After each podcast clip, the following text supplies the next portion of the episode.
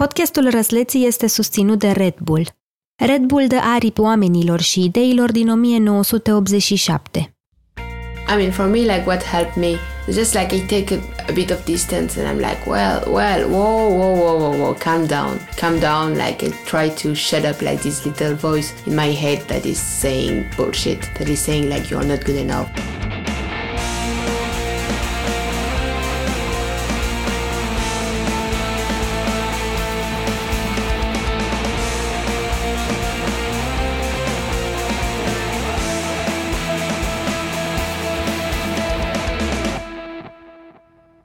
Salut!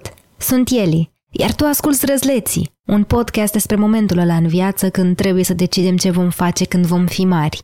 Episodul trecut l-am cunoscut pe Ștefan, băiatul de 17 ani din Mărășești, care s-a străduit să intre la un liceu din Panciu doar pentru că așa putea intra în trupa de teatru a orașului, Prota.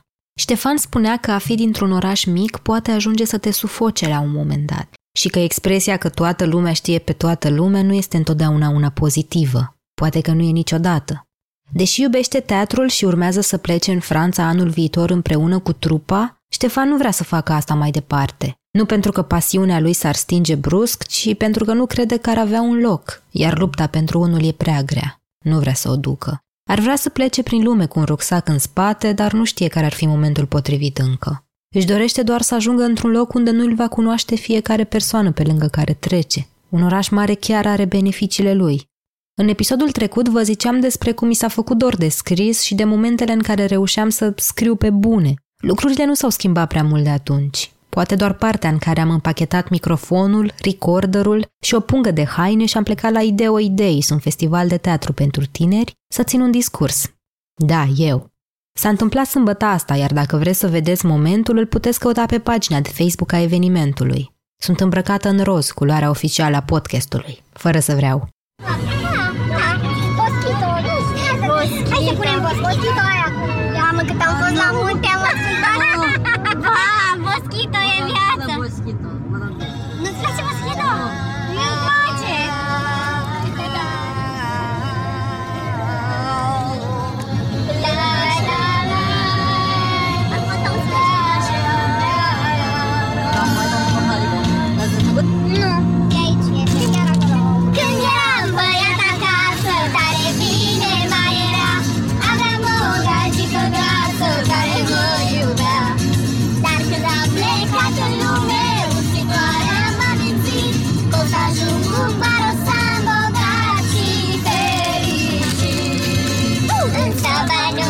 așa mi-am petrecut timpul înainte de ziua de sâmbătă, când știam că trebuia să urc pe scenă și să vorbesc.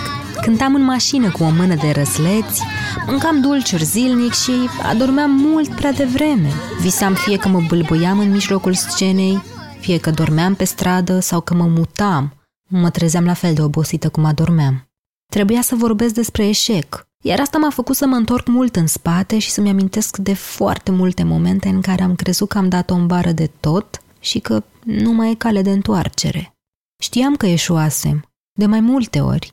Din curiozitate am încercat mai multe lucruri de-a lungul timpului. Poate pentru că eram obsedată să găsesc lucruri la care mă pricep sau încăpățânată să demonstrez că da, am talent, nu voiam să trăiesc o viață simplă.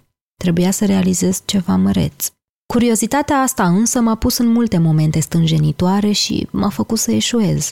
De la cântat fără negativ pe scenă în fața tuturor în clasa a patra și până la jucat propriile scenarii prin a șaptea, nu mi-era frică să urc în fața oamenilor și să mă expun. Ei bine, acum îmi era. Groaznic de frică. Cred că adevărata problemă era că deja vedeam un eșec în ceva ce nici măcar nu încercasem.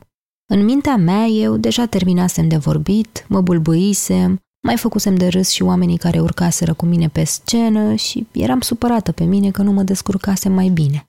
Când a venit ziua de sâmbătă, am trezit nervoasă și am stat stresată mai tot timpul. Căutam să stau singură pentru că știam că nu puteam controla emoțiile și că riscam fie să plâng în fața tuturor, fie să urlu la toată lumea.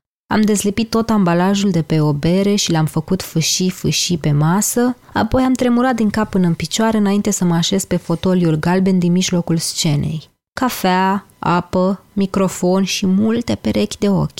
Asta vedeam de acolo. E ca în clasa a patra, îmi spuneam. Nu a fost ca în clasa a patra, dar nici nu s-a întâmplat nimic din ce îmi imaginasem eu. Nu mi-au trecut emoțiile, dar nici nu am leșinat. Mi-am dat seama atunci că, băi, treaba asta cu înfruntă-ți fricile că o să te ajute, nu e doar un citat motivațional care funcționează exclusiv în seriale. Răzlețul de săptămâna asta este puțin mai special. Veți auzi în continuare intervenții în engleză de la Charlotte, care a venit din Franța să facă voluntariat cu copiii din Mărășești.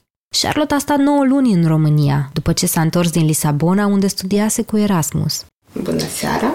Mă numesc Charlotte, eu sunt o, o, fa, o fete, o Fată. fată, o fată de mm, 22 de ani și eu sunt franceză, eu sunt, uh, eu sunt acum în România de 8 luni. Eu am făcut, uh, uh, eu am venit aici pentru că eu am făcut un voluntar, uh, un, volunt, un voluntariat de 8 luni um, cu copii la Marasești, cu uh, Uniunea Europeană. Uh, a fost un uh, EVS, European Voluntary Service. Charlotte s-a născut în sudul Franței și a copilărit la țară. Mama ei, asistentă medicală, i-a spus mereu să nu viseze prea sus, că e în regulă să-ți dorești lucruri pe care știi sigur că le poți obține, dar niciodată să nu speri la lucruri imposibile. Dacă nimeni din familie nu făcuse ceva măreț, nimeni nu avea să o facă vreodată. Era în sânge, credea ea. Când era mică, Charlotte era atrasă de istorie. I once wanted to become, I wanted to become doing a lot of time archaeologist, paleontologist, all this like profession in relation to hi- history. Actually, I did study history later, but really like this, like Indiana Jones and all these kind of things, like were inspiring me a lot. După ce istoria a încetat să o mai intereseze atât de mult, Charlotte și-a dorit să devină altceva. And then during years, I mean, I, I was really drawing a lot, so I was hoping to be somehow, to become somehow an artist. I like as well to write a lot, so I used to write a lot and to draw a lot, but it was like more um, for myself. I didn't show that. I was shy about that, and I was like just dreaming in my head that someday maybe I would make success. Dar să fii artist e greu, iar pentru Charlotte desenul era mult prea important. Nu voia să sufere dezamăgiri în desen, așa că nu și-a înfruntat frica și nu a dat la arte.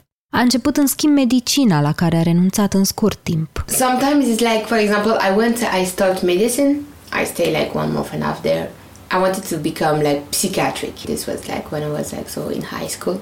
I will, I wanted to become psychiatric because I'm super interested in that. I mean, still today. For example, I'm super interested in neurology. I really love to, to read book and studies about it.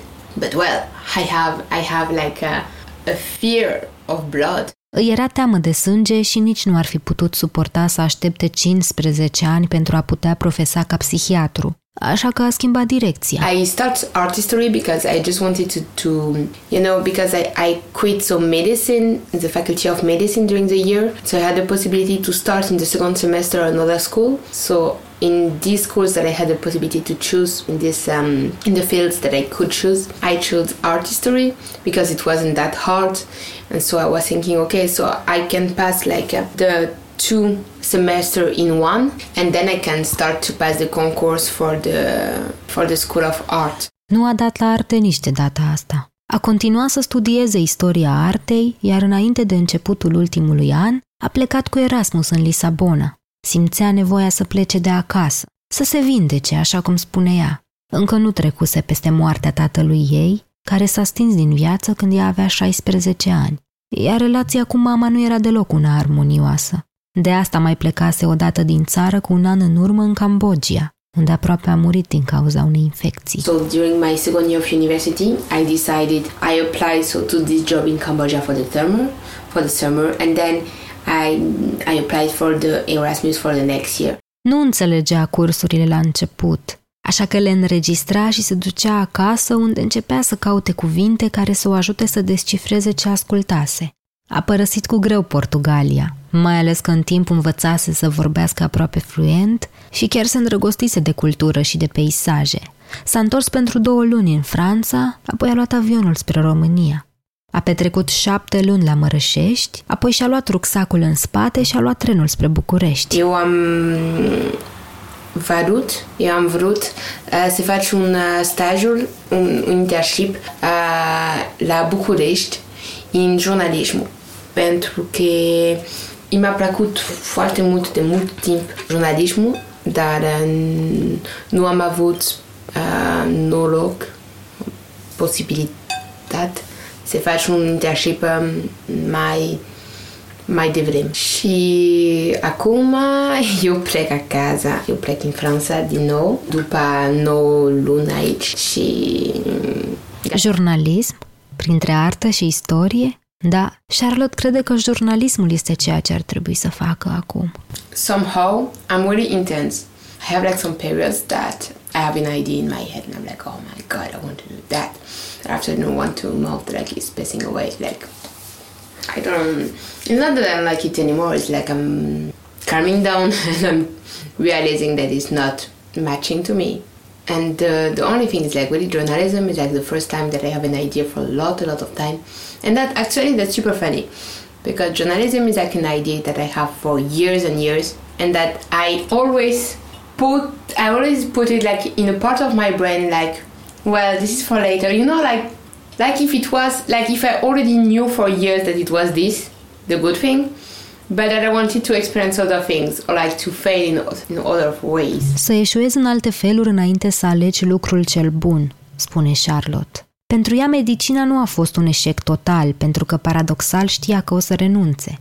Dacă n-ai așteptări, n-ai parte nici de dezamăgiri, corect? Cu arta era altfel. Acolo nu putea suporta dezamăgiri. Iar jurnalismul? Ei bine, jurnalismul o sperie, pentru că nu e ușor de făcut, dar o și ambiționează.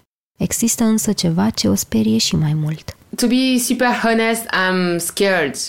I'm scared, but I think that's I suppose that is normal. That's normal because I don't have any plan for the first time of my life. I don't have anything, you know, to know that okay, I'm gonna do this during eight months. Charlotte știa mereu ce are de făcut. Exista mereu un plan pe care îl urma și care îi dădea siguranță. Singurul lucru pe care îl știa acum e că își dorește să facă jurnalism. The first thing that I want to do like is really focus on journalism, so maybe pass this concourse. So study this concourse during one year. So in order to study that, okay, to do preparation, the preparation is super expensive. So I would like to do it on my own and maybe work at the same time. Charlotte a luat avionul spre Italia ieri, unde o să stea 5 zile, după care se va urca într-un autobuz care o va duce înapoi acasă, înapoi în Franța. Vrea să se angajeze ca să strângă bani pentru pregătirea examenului de admitere la jurnalism. Știe că asta vrea și că drumul e foarte lung, dar munca e mereu răsplătită. De la Charlotte am învățat că nu contează prin câte eșecuri credem că trecem. Important e să învățăm să ne calmăm vocea aia care ne spune că nu suntem suficient de buni.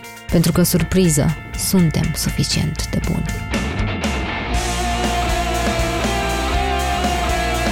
Răsleții este un podcast produs de Dor.